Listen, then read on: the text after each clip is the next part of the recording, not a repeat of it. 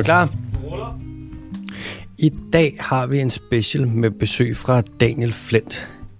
Han er Senior Project Manager ved Handletanken Tomorrow. Og vi skal stille og roligt snakke om biodiversitetskrisen og klimakrisen, hvad man gør ved dem på globalt plan, om man gør nok. Og så senere, så kommer vi ind, og så snakker vi om, øh, så snæver vi ind, og så rykker vi fokus over på Danmark. Hvor ligger vi i alt det her? Hvad gør vi? Hvad fanden betyder CCS og pyrolyse og Power to X? Øhm, Daniel, han er en øh, mand, han arbejder med det her, og det opfanger man lynhurtigt. Der bliver slynget med filosofiske referencer, og der bliver... Vi kommer begge to til at falde i fælden og citere et lille værkhister her. Øhm, så ja, til sidst der har vi en lille, nu kan jeg give en lille teaser, der kommer vi ind på noget med, at man er begyndt at sælge ud af dansk jord, og hvem sælger man det så til, og hvorfor? Ja, det kommer der jo svar på. Så ja, lyt afsted.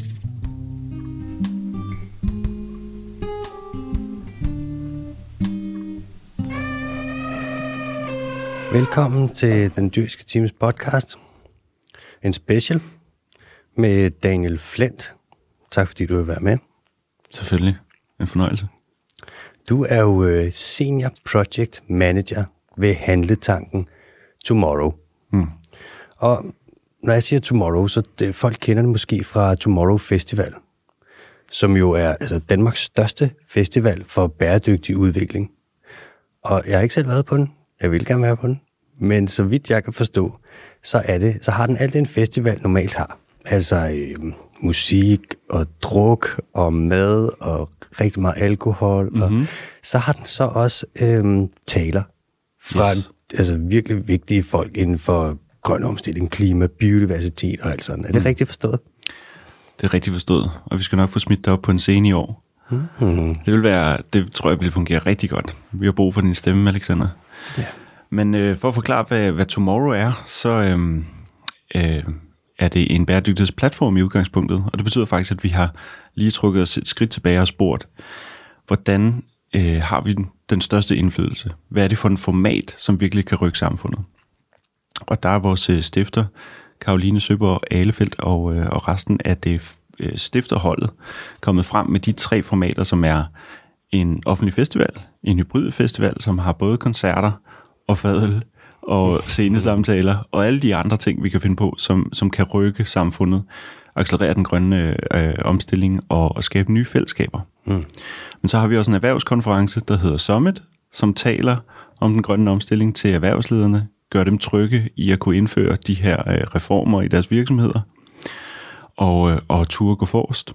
Og så har vi den internationale handletank Imagine Tomorrow, som øh, det rigtige jeg er, det der på LinkedIn hedder Senior Project Manager for. Mm-hmm. Øh, og det er simpelthen lidt et forsøg på at invitere ledere og eksperter fra hele verden ind i det samme rum. Sidste år var det desværre online på grund af øh, flyrestriktionerne under mm, pandemien. Selvfølgelig, ja. Men i år så øh, kommer vi nok til at gøre begge dele, altså samle folk øh, til, til online øh, møder, øh, men også samle dem fysisk i København. Og her har vi i Handletanken to designprincipper, som er handlingsfokus. Jeg skal mm-hmm. nok komme tilbage øh, Ja, til, ja. hvad, hvad en handletank er, Fedt. øh, øh, som adskilt fra en tænketank.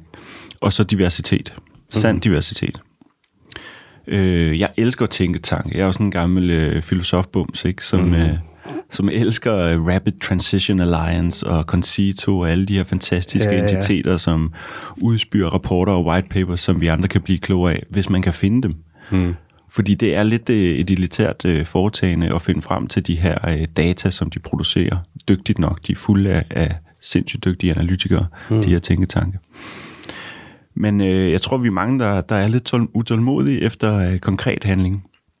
Og se, hvordan den her tænkning, øh, den bliver omsat til, til reel forandring ude i den virkelige verden. Mm. Så derfor har vi bare skruet op for retorikken og sagt, vi skal ikke øh, lave lange rapporter. Vi øh, skal kun tale om konkrete handlinger, og vi skal bruge diversiteten, øh, som for eksempel sidste år, hvor vi satte øh, Jim Hamann Snabe, som er bestyrelsesformand for både Siemens og Mærsk, mm. altså en af de største erhverv, erhvervsledere i Europa, hvis ikke i verden, øh, sammen med Nyombi Morris, som er en 23-årig klimaaktivist fra Uganda.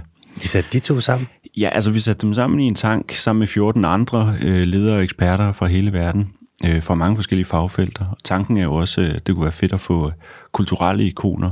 Mm. Kan vi kaste øh, en Grimes, eller måske ikke lige Bono øh, længere, men, men, men, men nutidens svar på en virkelig, øh, en virkelig visionær kunstner, Brian Eno, mm. øh, så får vi i hvert fald øh, alle øh, 89'erne med os mm. Ind i sådan en øh, samling. Og se, hvad der sker. Se, hvad det er for en magi, der opstår. Hvis det havde været fysisk sidste år, så havde jeg sat... Øh, Jim Hammonds nabo og Neil Morris øh, ned i en, øh, en lille robåd i cisternerne, og så kunne de sejle sammen ud i det underjordiske mørke i Thomas Sarsinos øh, kosmiske værk dernede sammen. Så. Med en lille mikrofon stående på robåden der. Og jeg vil nok have svært ved at spionere på dem. Ja. altså det virker også øh, vildt godt, det der med at trække nogle store øh, kulturelle ikoner med ind over sådan noget. Man kan jo bare sige nu med Rewild, mm. Leonardo DiCaprio's, mm. øh, eller han er også med til at trække mig af det, det der store grønne organ, der er opstået, med, yes. hvor han tager, altså, der kommer Daniel Craig med ind. Altså, hvem elsker ikke James Bond, ikke? Og oh man. Shit, og lige pludselig, så ser du altså bare, så har du en mastodont af en grøn NGO. Yes. Opstår, tager lige et par andre grønne NGO'er, opsluger dem i sig, og stille og roligt, så høvler de millioner ind, som jeg mm. vidderligt aldrig har set det før. Mm. Nu står de jo fandme, man kan ikke komme ind på, om det så er i UCN eller SSC, eller hvad det bliver. Du ser ikke nogen steder mere, hvor der ikke er et Rewild-logo starter ud med et projekt på Galapagos, hvor de hæv, hvad var det, 183 millioner kroner til naturgenopretning. Ja. Deres første projekt. Ja. Min første indsamling, der samlede 19.000. Altså, de... Men det er sgu også en del, Alex, ja. øh, og det skal vi kæmpe af. Øh, der sker noget i den der branche de her år, det er der ikke nogen tvivl om. Altså, folk finder ud af, at det der med at udsende et, et støvet medlemsblad og ringe op og høre, om man har lyst til at give en, en 20'er mere om måneden. Mm. Det er måske ikke øh, vejen frem for virkelig at mobilisere uh, den store folkelige opbakning. Nej, det jeg tænker på uh, med hensyn til, fordi jeg beundrer deres arbejde, uh, men samtidig så, så synes vi jo også, at de har været her for evigt, og nogle gange kan det være lidt svært at få øje på, uh, hvad det er for nogle reelle konsekvenser eller, eller uh, virkninger og effekter, de har mm. uh, ude i verden. Så jeg har tænkt lidt på uh, Freuds begreb om uh, de små forskelles narcissisme. Mm-hmm. At jeg synes, det kunne være fedt virkelig bare at samle dem alle sammen i under et tag, ikke? Altså mm-hmm. Verdens Naturfonden, uh, IUCN, uh, Rewild, som du nævner, alle de store og de små. Mm-hmm. Uh, hvordan ville det se ud, hvis de rent faktisk skulle samarbejde om en eller to sager? Uh, så tror jeg, at de ville ja, så lige få, uh, få alle de store uh, Øh, popkulturelle ikoner med øh, som galionsfigurer på projektet, ikke? så tror jeg, vi vil ramme nogle øh, sociale tipping points. De vil sparke røv. Det er jo også det, der er nu. Der er jo vildt meget indbyrdes konkurrence. Mm. WWF og Greenpeace og mm. de store, altså de er jo og NPC, og de kæmper om de samme ressourcer. Så på en punkt, så bruger de en masse penge på indbyrdes konkurrence, og de vil jo det samme. Ja. Hvis man samlede alle sammen, det ville jo være... Der ville jo heller ikke være nogen, der var uenige så. Hvis det er sådan noget, det er, den her paraplyorganisation herovre, den er ude på at redde hele verdens natur og klimaet. Vil I støtte det? Den her transformer-hybrid øh, af alle de vigtigste øh, organer, ikke? de ja, peger på den her handling, de peger på det her indsatsområde. Men det er helt rigtigt, som du siger, ellers så bliver det sådan et marked, hvor de kannibaliserer lidt hinanden, og de, det, ja. de de undersøger længe, hvad er det for en sag, som er oppe i, i medierne i øjeblikket, eller som virkelig kan trække medlemskroner eller nye mm. medlemmer. Ikke? Og så bliver det lidt den samme sådan form for kybernetiske øh, aflæsning af meningsmålingerne, som politikerne bruger til at finde en mærkesag og promovere sig med. Præcis. Og så bliver der bare den der splid. Mm. Så har du sådan noget med, for eksempel nu med FSC, det der Forest uh, Stewardship Council, mm. som er dem, der markerer træ, som kommer ind fra områder, hvor man vil undgå skovfældning, og så skal det være sådan en thumbs up, sådan, her der er ikke fælles skov. Hvor at, altså, de er uvenner med Greenpeace. Greenpeace ja. sådan, nej, det sejler for meget. Der er ikke nok kontrol. Hvor nogle af de andre WWF er sådan, det er stadig godt, for det er det bedste, vi har og så stille og roligt, så bliver, der bare, så bliver man bare i tvivl. Og så er man også sådan, hvem skal man så støtte? Skal man så støtte Greenpeace eller WWF? Og hvor pragmatiske skal vi være? Og man burde ja, samle hele lortet. Og så kunne det jo også være, selvfølgelig måtte de lave lidt af deres eget, men at bare få samling på det, det kunne være genialt. Prøv, supertanker. Prøv også at ja, supertanker. Prøv at tænke, hvis øh, WWF nu, de har med meget politisk indflydelse. Mm. De har deres sag i debat, altså de er jo med, når øh, FN når IBES udgiver deres øh, biodiversitetsrapport, så er de jo med som medforfattere. Og det er jo WWF, som de er nu, vil jo være ingenting i forhold til alle de store organisationer, de grønne organisationer samlet. De vil kunne rykke så meget, og de vil kunne gøre politikerne bange. For så vil de jo lige pludselig have lige så meget magt som øh, industrien. Det er der, hvor der tror jeg, det vil rykke en masse. Absolut. Nå, så kommer vi lige rundt om det. Bup, bup, bup, bup. Lad os se. Det er sådan en handletank tomorrow, hvor det er, frem for at der bare skal tænkes, så det meget skal være teoretisk, så bliver det lidt mere også praktisk. Mm. Det er lidt som øhm, filosofiens svar på stoicisme, kan man vel sige, den praktiske omgang. Ja, ja.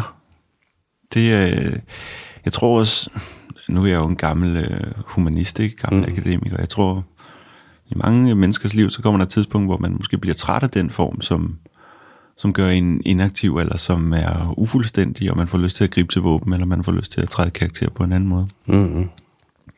Øh, nu nævner du stoicisterne, eller stoicismen. Øh, I forhold til festivalen, så tænker jeg jo ofte meget på øh, øh, Epikur og øh, mm. øh, dyderne øh, om venskab, øh, havebrug, vin, samtale, minder. Øh, Ja, som, som, som virkelig, altså selvfølgelig øh, mere belejligt, hvis man bor på den sydlige halvkugle øh, ja, ja. og kan gøre det hele året rundt. Mm. Men altså, når man tænker over de der dyder, og hvad vi får gratis, hvis man kan dyrke sådan noget immaterielt som samtalen om minderne mm. og venskabet, så, øh, så mangler man ikke så meget. Nej. Og, øh, og og det får mig også til at tænke på Jonas Mikas, en, øh, en filminstruktør, der var en del af Avantgarden i New York. Han har sådan en fantastisk fem timers værk, der hedder Occasionally as I was moving along, I saw brief glimpses of beauty. Noget den dur. Um, og der sidder han i en scene øh, i de her privatvideooptagelser øh, og drikker vin med sine venner øh, i en stor New, York, New Yorker loftlejlighed, dengang de var også var tilgængelige for fattige kunstnere, mm. og siger, friends, good friends, wine, memories, what else do you need? Det, det er virkelig implicit, ikke? Altså, Mm. Nå, det var sådan en lille livsfilosofisk intermezzo. Det var også meget, der kan man godt høre øh, Svend Brinkmann i meget af det der. Det var også stoicismen og sådan. Det var mange af de der værdier, han også har lagt meget vægt på. Ikke? Hvad fanden er det også, han har sagt? Hvis du vil være glad i en dag, så øh, slet Facebook. Hvis du vil være mm. glad i et år, så få dig en have. Ja, Altså, øhm, Daniel, det jeg gerne vil snakke i dag, er den sådan, du arbejder jo meget med alt det her med verdenskriser, ikke? Mm. Hvordan løser vi klimakrisen? Mm. Hvordan løser vi biodiversitetskrisen? Det er et rimelig stort brød, vi skal til at slå op nu, men mm. jeg vil gerne sådan vride noget af dine, nogle af dine tanker om de her ting ud. ja. Så jeg tænker, at vi starter helt stille og roligt, og kan du ikke lige forklare, hvad er klimakrisen for noget, og hvorfor i alverden har vi sådan en? Åh oh, jo, I får ord. Mm-hmm. Øhm, altså jeg vil jo gerne sige, øhm, jeg er jo ikke selv ekspert på området. Øh, min, min rolle er at prøve at designe et, øh, et eller andet form for stilas for eksperterne. De kan øh, komme med svarene. Mm. Men jeg vil, gerne, jeg vil gerne give min forståelse af det. Og det er, at øh, klimakrisen sådan nøgternt betragtet er en kemisk krise i atmosfæren, øh, som øh, er forårsaget af nogle andre øh, kriser, øh, som har vist sig at være en krise i hvert fald, og noget uholdbart. Mm. Øh, vores overforbrug og kortsigtet øh, virksomhed på jord som mennesker. Det er en krise, som skaffer mange fantastiske skabninger af vejen. Biodiversitetskrisen, som vi sikkert også kommer til at rum, runde i samtalen gør her. ja. Men, men det er jo i virkeligheden i sidste ende den øh, mest en krise for menneskeheden selv, fordi at, øh, at den allerede nu begynder at være et, en trussel mod øh, den menneskelige eksistens på jorden. Ikke? Og det har vi desværre været meget længe om at, øh, at få øje på, selvom øh, den svenske Nobelpristager i øh, kemi fra 1903, Svante Arrhenius, han allerede i 1902 øh, udgav sin teori om, at øh, forbrænding af kul ville øh, føre til en ophobning af CO2 i atmosfæren, som ville fange varme, og som kunne ende med at blive menneskehedens endeligt. Ikke? Det han for 120 år siden. 119 år siden, ja. Øh, det betyder jo ikke, at vi har kendt det så længe, men der findes øh, amerikanske populærvidenskabelige øh, YouTube-videoer, der ligger de nu. Mm-hmm. Øhm, endda produceret af rep- republikanske filmskabere, som øh, Frank Capra, der fra 1958 forklarer præcis i sådan øh, tegneserietermer, hvad der kommer til at ske. Ikke? Altså, mm. Vi forbrænder det her primært for biler og industri, det er det, de viser. Så stiger øh, temperaturen og øh, vandstanden i verdenshavene, det er det, de fokuserer på i den film. Og så kommer man til at sejle hen over Miami og kigge ned på de flotte nye skyskraber. Der kommer til at gå lidt tid, før vi når dertil, men øh, klimakrisen er, er nok i bund og grund en krise, øh, som består af, at den måde, vi er her på jorden, den ikke er holdbar, den ikke er bæredygtig, og nu taler vi om begrebet bæredygtig, som, mm-hmm. som også er ved at spille for lidt, og vi skal indføre et andet begreb, måske det regenerative begreb, fordi øh, det bæredygtige er blevet misbrugt i for mange sammenhænge, og selvom forbrugerombudsmanden prøver at gøre noget ved det, og øh, udgive øh, sådan nogle quick guides til, øh, hvem og i hvilken sammenhæng man må bruge ordet, ikke? men mm. det er så kompleks en krise, at de, øh, de fleste almindelige mennesker, de ikke forstår det her store øh, systemkompleks øh, af, af forskellige øh, årsager og virkninger, som mm. har affødt øh, en ophobning af CO2 i atmosfæren. Men altså, det har vi jo gjort noget ved de sidste 10 år. Der har været vanvittigt meget formidling om det. Al Gore lavede sin film allerede for mere end 20 år siden, eller for 20 år siden. Mm. Øh, og på den måde, så har den globale klimabevægelse bare langsomt øh, ændret form og fået momentum. Og det, som alle internt i lederne øh, altid skælver over, det er, om det, er, om det kommer til at udbrede sig nok i tide mm. til at øh, handle adekvat på trusselsbilledet. Ikke? Ja. Og så er der også stor uenighed internt i bevægelsen om, det er et endeligt opgør med selve vækstfilosofien. Kan man have uendelig, uendelig vækst på en endelig planet? Mm. Eller skal vi genopfinde vores måde at være sammen på radikalt, øh, sådan så vi alle sammen i hvert fald kommer ned på en, en 2,52 øh, ton CO2-livsstil om året. Ikke? Mm. Det vil kræve en helt øh, vild form for solidaritet med dem, der har mindst i verden. Og det er så den, den nye tendens, eller det nye underemne, der er dukket op i klimakrisen, ikke? det er, at det i virkeligheden også er en, en krise om social uretfærdighed i verden. Mm. At selvom vi havde øh, vores øh, velgørenhedskoncerter allerede i 80'erne, og vores danske julesange, der handlede om de fattige børn i Afrika, ja. så var det som om, vi bare har glemt det. Ikke? Mm. Der var det her øh, gyldne årti fra murens fald 1989 til 9-11 2001. Mm. 12 år, hvor øh, verdensøkonomien bare bankede ud af, var fuldkommen overbevist om, at den vestlige det vestlige liberale demokrati øh, som sådan et vandmærke bag de frie markedskræfter, mm. var den eneste øh, model, som øh, ligesom kunne ride ud i solnedgangen for menneskeheden. Øh, Francis Fukuyama skrev, at det var, det var historiens endeligt. Der var simpelthen ikke nogen historie længere, fordi historie er resultatet øh, mellem to stridende ideologier, eftersom øh, kommunismen og Sovjetunionen var udraderet og var faldet, mm. øh, så var der kun øh, det amerikanske idiom tilbage. Mm øh, kriminalitet, retterne faldt, øh, pornoen bullerede frem, øh, alle blev rigere. øh, og, øh, og, og, og det er ligesom øh, en bagskid, som vi ikke er vågnet fra endnu. Hmm. Fordi det var så godt. Så vi begyndte for alvor at øh, tage spenderbukserne på, og væksten eksploderede måske også en lille smule mere end før det. Og så var det ligesom, når vi så begynder at bruge endnu mere og endnu mere, og tager endnu flere af de ressourcer, som vi har en begrænset mængde af, og bruger endnu mere energi og brænder endnu mere af, så er det så måske, vi ser, at klimaet også lidt måske er den, der ligesom tager lusingen for det. Ja, så det forstemmende er jo, at selvom vi har haft øh, Paris-aftalen og er blevet enige om, at vi skal øh, reducere vores CO2-udledninger, så vi holder os inden for halvanden graders opvarmning i hele verden, mm. øh, så udleder, udleder vi jo stadig mere CO2 end nogensinde før. Mm. Også syv år efter Paris-aftalen blev indgået. Ikke? Ja. Og siden øh, vi vandt øh, EM i fodbold i 92, så har menneskeheden udledt mere CO2, end der nogensinde er udledt i hele verdenshistorien før 92. Så det, er en, det har været en eksponentiel udvikling. Og, øh, og, og det bekymrende er, at selvom vidensniveauet er øget, mm-hmm. så har de reelle konsekvenser, øh, der er ikke rigtig fuldt med. Der er mange løfterige øh, tegn i sol og måne. Øh, politikere, der rasler med sablerne, tror med rent faktisk at udføre deres arbejde. Ja. øh, og, øh, øh, og, og, og en global klimabevægelse, der bare vokser. Men, øh, men alle går rundt og, og er lidt usikre på, om det nu også er nok. Det bliver vi nødt til at, at tro på, at det, det er, og det skal det være. Fordi Selvfølgelig. ellers er vi jo allerede spillet for lidt det er jo også det, det er jo tit sådan noget, så kan man komme til at kigge lidt sort og hvidt på det, og være sådan, får vi stoppet klimakrisen, eller får ja. vi ikke stoppet den? Hvor ja. at er også et, måske et spørgsmål om, hvor meget får vi stoppet den? Ja. Altså, der er jo også imellem de to, der er jo mange forskellige muligheder, ikke? Ja, for det er jo ikke, det er jo ikke et meteornedslag, som det er i uh, den nye Netflix-film med Leonardo DiCaprio. Det er, ikke, det er ikke en enkeltstående krisebegivenhed. Mm. Det er ikke en enkeltstående katastrofe. Det er en inkrementel forværing af en global katastrofe, hvor det kan være lidt svært for nogen at forstå, at den der oversvømmelse i uh, Nigeria, nu siger jeg den i Nigeria i stedet for den i Tyskland, mm. um, at den uh, var afledt af et, et globalt meteorologisk system, som er blevet påvirket af, at det er blevet varmere. Ikke? Og, mm.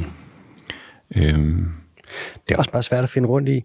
Altså, der er så mange variabler, og der er så mange sektorer, der udleder, og der er forskellige drivhusgasser, og så er der CO2, og så er der metan, og så er der, mm. hører man køerne bøvser, og så hører man permafrosten smelter, og der kommer metan, mm. og bilerne udleder øh, CO2, og havene optager CO2, og vi har forsuring på grund af bikarbonater, og man er sådan, hvad i alverden er det? Og de fleste folk har jo haft, altså, kemi i folkeskolen eller på mm. C i gymnasiet, og vi kan ikke engang, altså, vi kan ikke engang huske det vel. Jeg kan ikke engang lave en redoxreaktion mere.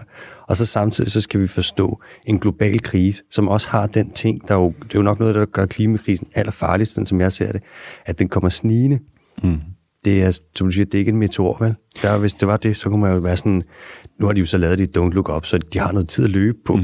Men hvis man forestiller sig, at en meteor var mere sådan, ja, vi har tre dage, mm. så skulle man fandme nok komme i gang, ikke? Hvis det er en krise, hvor som det ved den vi her. jo. Det ved vi jo, vi kan. Ja. Det har, det har coronapandemien vist, men vi ved det jo også fra krigstid. Altså, og det er jo derfor, at mange af de her øh, klimaøkonomer, de refererer til noget, de kalder mission economy, eller moonshot economy, at vi bliver nødt til at mobilisere på samme måde, som da man i 40'erne lige pludselig kunne producere 300.000 bombefly i USA. Ikke? Altså, man troede, altså, det var jo selvfølgelig helt umuligt, før man satte sig for at gøre det.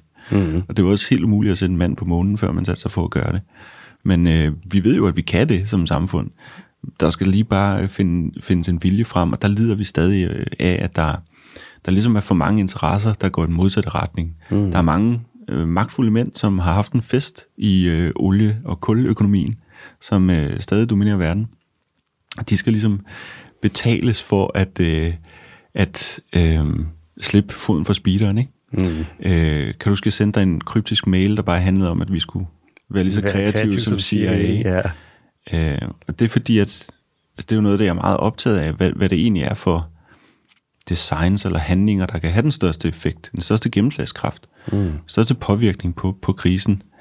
Øh, hvordan fokuserer man sin tid og sine kræfter bedst? Øh, og så, øh, øh, ja, så kan man jo øh, bruge populærkulturen, sådan som Adam McKay og Jennifer Lawrence og Leonardo DiCaprio har gjort for nylig, mm. og det tror jeg, vi kommer til, til at se meget mere af. Det synes jeg er, er helt fantastisk. Øhm, men, men man kan også tænke i, hvordan kan man ellers øh, gribe til radikale handlinger? Altså den amerikanske ingeniør Saul Griffiths, som er leder af noget, der hedder Other Lab.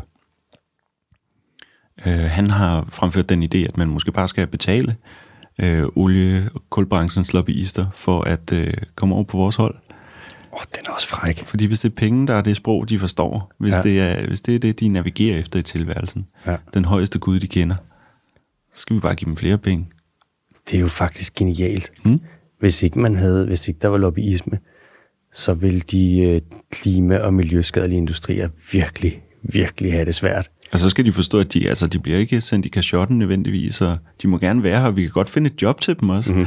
øh, altså meget af at olieindustrien, de begynder jo nu at få en ny anvendelse i, i de her idéer om, at vi skal, vi skal fange CO2'en fra vores øh, øh, varmeanlæg, fra vores Amager ressourcecenter, der brænder vores allesammen affald af og laver fjernvarme, ikke? Mm. Men de der gamle plastikposer fra din, fra din køkkenaffald, de genererer jo CO2, når det bliver brændt af, så vi skal ligesom have et filter på skorstenen. Og hvad skal vi gøre af det, når vi opfanger CO2 i det filter? Mm. Jamen, øh, planen er lige nu, at man skal øh, omdanne det til flydende form, og så skal man øh, sætte det ombord på øh, nogle øh, containerskibe, eller ikke containerskibe, faktisk nogle olieskibe, gamle olieskibe, mm. øh, som ligger lige der ved prøvestenen i Københavns Havn. Og så kan de sejle ud på de gamle olieborerfelter og pumpe CO2 ned i den sådan rimelig øh, grundfjeldssikre undergrund, øh, hvor den kan blive liggende i over millioner. Så det, det er der, vi er nu? Ja, ny, ny, øh, ny ansættelse til, til oliebranchen, som får en fantastisk vigtig rolle at spille i den grønne omstilling. at det er sjovt, at mens at de snakker om at pumpe den CO2 tilbage ned i de gamle oliehuller, så har de endnu mere travlt med at hive det sidste olie op, mm. der stadig ligger dernede. Men man skal jo altid følge pengene, ikke? Ja. Og øh, så ved vi jo godt, at sauderne, oliebaronerne nede i ørkenen, de, mm. øh, de har jo puttet deres penge et andet sted. Altså, de har jo givet øh, den her Sovereign Wealth Fund øh, mange, mange, mange, mange milliarder dollars øh, har de givet til Maya Yoshison, den store, vilde øh, japanske tech-investor, mm. som ligesom øh, er blevet en, en, en gud øh, inden for det felt, fordi han havde held med Alibaba, øh, den øh, kinesiske Amazon pandang, ikke? Ja, ja. Så de har givet, øh, jeg ved ikke om det er 100 millioner dollars, jeg kan ikke huske det eksakte tal til ham og sagt, vi ved godt, at vi kommer til at leve af olie for evigt, så tag lige vores opsparing og sæt det ind i noget ny tech i stedet for. Øh, det har vi hørt skulle være fremtiden. Mm. Øh, så er de så, ham der Maja Josison, han har pisset mange af dem væk ved at give dem til øh, en fyr, der hedder Adam Neumann, der laver kontorfællesskaber, WeWork, som var et stort scam over i USA. Er det rigtigt? Det er en god historie, øh, men, øh, men en helt anden historie. Men, men det er interessant at se, at oliebronerne selv, de ved godt, at øh, tiden er ved at løbe ud, ikke? og de skal finde på noget andet at lave. Mm. Okay, så på... Øh, nu, mit næste spørgsmål her, det var jo, om vi, øh, altså, om vi gør nok på klimaområdet, om vi sådan, hvis vi har det her store problem, og hele verden er ved at brænde op, hvorfor øh, vender vi så ikke bare skuden? Men jeg synes det egentlig, der er kommet sådan, du har fået svaret på det, også det med, at vi gør ikke nok. Mm. Det accelererer, mm. og det bliver værre, men vi snakker mere om at gøre noget, og måske der kommer til at være noget handling bag nogle mm. af de ord på et tidspunkt. Mm. Hvis vi øh, vender snuden fra øh, klimakrisen og til biodiversitetskrisen, den, ja. den sjette masseuddøen. Ja. Hvad tænker du så om det Um, det er jo et det er noget, det, er noget, det er noget af det hårdeste for, for mig personligt, fordi jeg har arbejdet mange år øh, ude på den blå planet, Danmarks Akvarium. Og jeg har et blødende hjerte for skabelsens mangefold. Jeg elsker levende væsener i alle øh, former, farver og varianter. Mm. Øh, og jeg synes, det er jeg synes, det er uklædeligt for menneskeheden, at vi påstår, at vi ligesom er et dyr, der er forskelligt fra resten af naturen. Nogen mener, at vi er skabt i Guds billede, hvad det så end betyder. Mm. Men der er sådan en udbredt misforståelse af, at vi er vi er noget helt andet end resten af naturen, bare fordi vi har opfundet en iPhone. Og øh, alligevel så kan vi så ikke finde ud af at, at opføre sig lige så avanceret, som sådan en guddommelig art burde gøre. Ikke? Vi kan ikke finde ud af at øh, tænke langsigtet. Vi kan ikke finde ud af at øh, give plads til andre i rummet.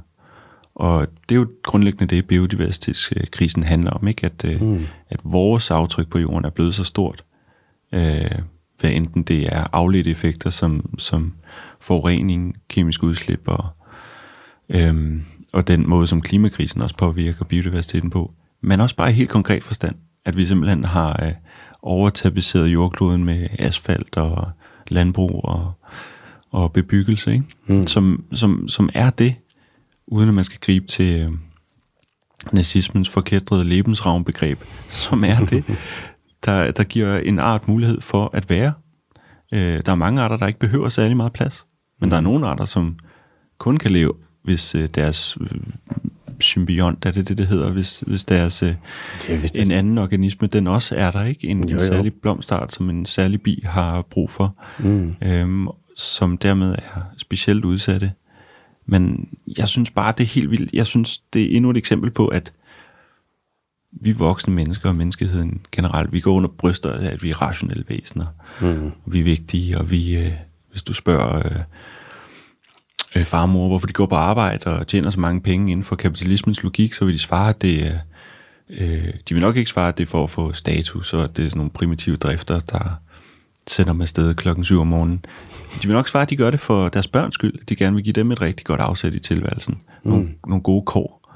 Øh, og det synes jeg er en forklaring, der giver rigtig god mening. Det er kærlighed.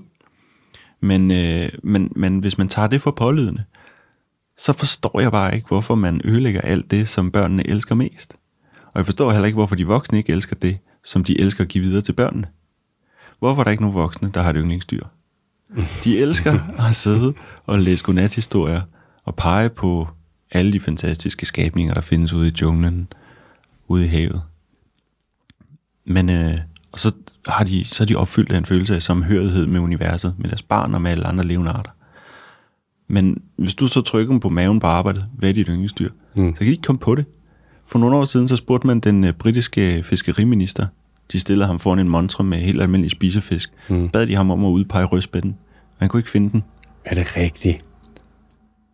Og det er også øh, velkendt, at øh, man i England lavede en undersøgelse, hvor man øh, testede børns evne til at, det der inden for biologien kaldes nøglearter, ikke? Mm-hmm. at øh, genkende øh, arter og finde ud af, hvad det hvad præcis er for en art.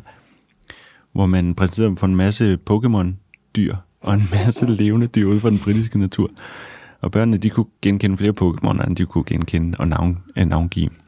Shit. Eller kende ved navn de britiske dyr.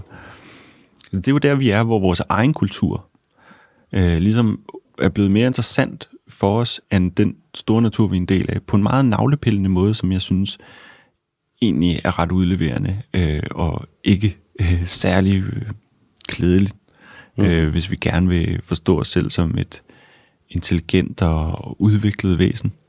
Øh, at vi interesserer os mere for porcelænsstil, eller specialøl, eller computerspil, eller modelfly, end, end vi gør for det, der findes derude, mm. som var der fra starten, som repræsenterer øh, hele universets sådan, helt magiske, gådefulde, øh, øh, kreative mm. livsprincip, ikke? som mm-hmm. vi heller ikke forstår, hvorfor kværner der ud af, som det gør i medgang og modgang. Vi kan jo nok også få øh, besvaret en masse spørgsmål om os selv ved at kigge i naturen. Mm. Altså, hvis det, det er tit her i øh, podcasten, og så sidder vi og snakker om et eller andet. Jeg for eksempel med ørntviste nu, mm. så øhm, ørntviste har to peniser, hannerne har, ikke? Mm. Og så bruger de enten den højre eller den venstre penis. Ja. Og de er meget konsekvente. Altså hvis der er en, der bruger den højre, så er det altid den højre. Men så undersøger man ligesom, hvorfor det? Og hvad så hvis vi klipper den højre penis af? Jamen, så begynder den bare at bruge den venstre. Og nu forsker man i det, for at forstå, hvorfor er vi som mennesker er højre og venstrehåndet. Så prøver man at forstå det igennem det. Gennem ørntvistens peniser? Yes. Det lyder næsten som et ordsprog, wow. ikke? Eller det er ligesom med... Øh, det betyder, at man har udtømt alle de andre øh, muligheder for at få alle, svar på spørgsmålet? Alle, alle peniser og alle dyrene har du undersøgt. Det var bare ørntvistens, der lå flest svar. Ja. Det er ligesom med, når vi skal forstå vores hjerner. Mm. Hvad har vi Vi har 88 milliarder neuroner, ikke? Og så er der alle synapserne imellem dem, som løber op i et tal med så mange nuller, at mm puha, det ligner et rigtig kedeligt karakterark. Og hvis vi skal forstå menneskehjernen, så kan vi lige så godt nærmest give op på forhånd. Ja. Det er for kompliceret. Men hvis vi kigger på simple hjerner hos simple dyr, for mm. eksempel findes en snoreorm, som har meget bekendt 37 hjerneceller i hovedet og 17 igen i penisen. Mm. Så kigger du der for at forstå den, så man kan forstå os. Når vi skal finde medicin, mm. så kigger vi i naturen. Altså, så meget af det medicin, vi har, det har vi fundet i typisk i regnskovene, hvor der er den højeste øh, artsrigdom af planter, så undersøger vi aktive stoffer, og nu ser jeg vi, og med det der mener jeg menneskeheden, fordi altså... Også eller, eller bare neurobiologerne. ja, det var... Fordi jeg tænker på, at der er jo samtidig nogen, som, som øh, forstår menneskeheden, eller forstår vores hjerne gennem computeren, mm. som jeg altid synes var det dummeste nogensinde, fordi vi har jo selv opfundet computeren. Ja.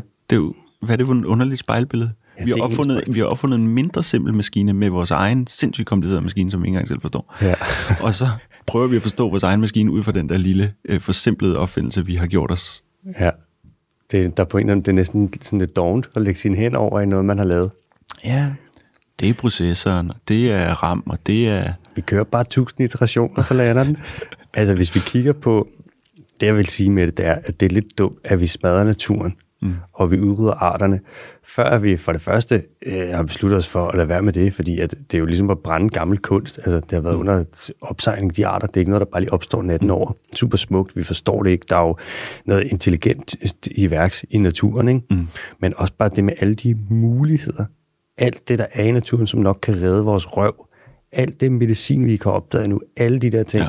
vi pisser bare det hele væk. Og vi gør det mm. med det er nok lidt mere, man læner sig mere mod, øh, det er ikke de syv kardinaldyder, vi har med i det her. Altså, det er jo tit, så er det grådighed, og så bliver det nogle kortsigtede løsninger. det er fuldstændig skørt på det overvejde, vi har, og vi har allerede, vi ved godt cirka, hvor mange arter der findes. Mm. Vi siger altså omkring 10, 10 millioner arter, ikke? Vi har, ikke, vi har fundet, hvad, 10-15 procent af dem. Resten kender vi ikke engang til, men vi er allerede ved at udrydde dem. Ja. Det er altså også lidt, det, sådan kan man ikke, det kan du ikke kalde en gennemtænkt proces at udrydde noget, du ikke engang har fundet endnu. Vi, der er mange muligheder, vi bare pisser ud i toilettet, og tit det vi så gør det for, så kan man være sådan, jamen får vi så et eller andet helt vidunderligt, er det så fordi vi redder hele verden? Nej, det gør vi faktisk mm. ikke. Tit så pisser vi det væk for nogle forholdsvis øh, undværlige ting.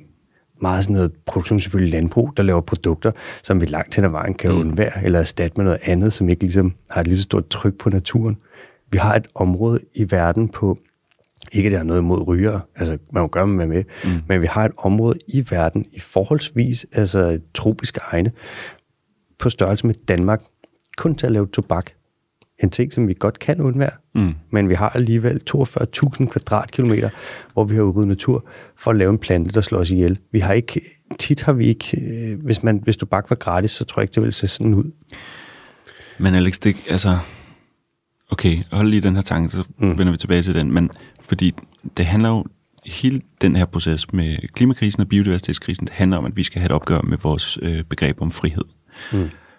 Men før det, så vil jeg bare lige nævne en, tekst, som jeg virkelig beundrer, som jeg altid vender tilbage til, som øh, en filosof, øh, hed engang filosof, der hedder John Berger, der skrev en, et lille essay, der hedder Why Look at Animals, mm. som beskriver den der en kæmpe glæde, der er ved at kigge på dyr, og alt hvad vi kan lære at forstå og opleve bare ved at kigge på dyr. Men også hvordan vi er holdt op med det, hvordan de er forsvundet længere og længere ud i, øh, i periferien af vores synsfelt. Øh, mm. Ikke bare øh, i hverdagen, men, men også øh, den måde, vi har indrettet samfundet på. Vi, vi forviser dem til slagterier og underholdning mm. øh, på tv eller i zoologisk have. Øhm, og, øh, og der kommer jeg bare til at tænke på um, Carlsberg, ikke? Mm. De bruger elefanter som symboler. Der er mange virksomheder over, overalt i verden, der bruger dyr som symboler. Mm. Altså, vi elsker ligesom det der udefinerbare, men meget der er nogle klare personlighedstræk i forskellige dyrearter. Løven er modig, reven er snu, og Klar. ulen er klog og alt det der. Øh, men hvis elefanterne uddør, så har Carlsberg nærmest et endnu bedre øh, symbol på deres øh, øletiketter, fordi hvilket magtfuldt dyr fra en mytisk svunden tid, så længe har Carlsberg domineret markedet, øh, siden dengang elefanterne gik på jorden. Ikke? Mm. Men hvad med at betale nogle image rights i stedet for? Altså betalt, hvor de giver penge til bevarelse af elefanter? Normalt så giver man image rights for at bruge folk i, i sådan nogle PR-sammenhæng. Ja, det er nærmest ikke engang løgn. Mm. Apropos, hvis man skulle se naturen som kunst, ikke? Mm. Det er hvis man bare tog Picassos malerier og begyndte at bruge dem. Det kan som om det var ens egen. Der er faktisk nogen, der, der ejer rettigheden til det billede. Eller det særpræg, så det må du også lige betale, før du gør brug af det. Se, der hvis vi fik den der kæmpe paraplyorganisation op, naturorganisationen, mm så kunne det være dem, der så begynder at krasse ind med tilbagevirkende kraft, ikke? Ja, shit. Men det er da rigtigt. Det er jo... Øh... Jeg ved med, at de ikke har givet særlig mange penge til bevaret. Jeg tror, jeg tror, Leonardo han ved noget om det der med image rights, som han kan, som han kan give videre til Rewild. Timeprisen og sådan noget. Rewild, de bliver, altså de bliver kæmpe. Mm. De bliver, hvad de har nået bare de sidste to år. Mm. Fuldstændig skørt en af verdens største nu. Og de andre organisationer, de er så... Nogle af dem, har vi ikke så meget af, men TNC for eksempel, Nature Conservancy, en af verdens største. Det er så old school, det de laver. Ja. Deres metoder, de opdaterer ikke. Det er bare, de gør præcis det samme, de altid har gjort. Der er mm. så meget, ikke med alle organisationerne kan nogle gange være sådan, nu bliver nødt til at, det der kan ikke blive ved med. Og pragmatismen nogle gange. Hvis du gerne vil greenwashe, så er det med nemt, hvis der er en stor organisation, der er sådan, om du gør os lidt godt her, så får du vores markat på. Og med mm. det samme, så er alle folk sådan, nå, men så lige pludselig så uh, Coca-Cola. Så er de slet ikke fældet noget skov for at lave sukker alligevel. Det var da nice. Eller de har gjort det på den rigtige måde. Det er en jungle, mand. Rainforest Alliance. Rainforest Alliance, mand. Og Coco Friendly. Og jeg har sådan mm. nogle gange, Altså, nogle gange kan man ikke engang læse, hvad kaffen hedder, fordi den bare er plastret til med så meget forskelligt. Det er jo helt skørt. Hvis du kigger på det fra magtens lens, ikke, så er der det der urgamle valgsprog, divide and conquer. Hmm. så der er faktisk nogen, der har en interesse i, at vi forbliver i nogle små meget håndterbare øh, naturbevarelsesorganisationer, som kan være vores lille frimærkesag. Mm. Men det er helt rigtigt, som du siger. Slut dem sammen. Nye alliancer, et større fællesskab, så, så kan man ikke afvise det. Nej, det kan man nemlig ikke. Nå, da, nu fik vi lige snakket biodiversitetskrisen krisen og øh, klimakrisen, og øh, jeg tror også, vi fik etableret de her to kriser. I hvert fald for, øh, hvad angår klimakrisen, den mm. er forholdsvis ny. Mm. Nu kan man sige, har Marcenius der, hvad var det, i 100, i 1902? Arrhenius i 1902, altså den begynder jo, klimakrisen begynder jo med industrialiseringen, som er en stor historie om udbytning og udnytning. Mm. Øh, nogle rige lande, der kommer til nogle, øh, jeg vil ikke kalde dem fattige lande, fordi de var sindssygt rige på natur og, Mhm. og deres egen kultur, øh, før de blev mødt med en, øh, en, en europæisk kultur. Og så øh, lavede man bare en form for øh, ja, en imperialisme, øh, hvor man øh, udgravede deres øh, kulolie, deres tømmer, deres øh, naturressourcer og sendte dem til Europa, som øh, accelererede den industrielle udvikling Mm. øh, i den vestlige verden. Ikke? Så, så selve historien om, hvordan vi begynder at bruge fossile brændsler, den hænger uløseligt sammen med øh, kolonialismen. Og det skal man også lige holde sig for øje øh, i, det her, i de her år, hvor vi taler climate justice, klimaretfærdighed. Øh, retfærdighed. Mm. at det er simpelthen det er simpelthen kriminelt, den måde, at de mennesker, som altid øh, er blevet udnyttet øh, har fået stjålet øh, deres naturlige rigdomme, at det også er dem, der er de klimasårbare nationer, som bliver først ramt øh, Mhm. af klimakatastrofens konsekvenser.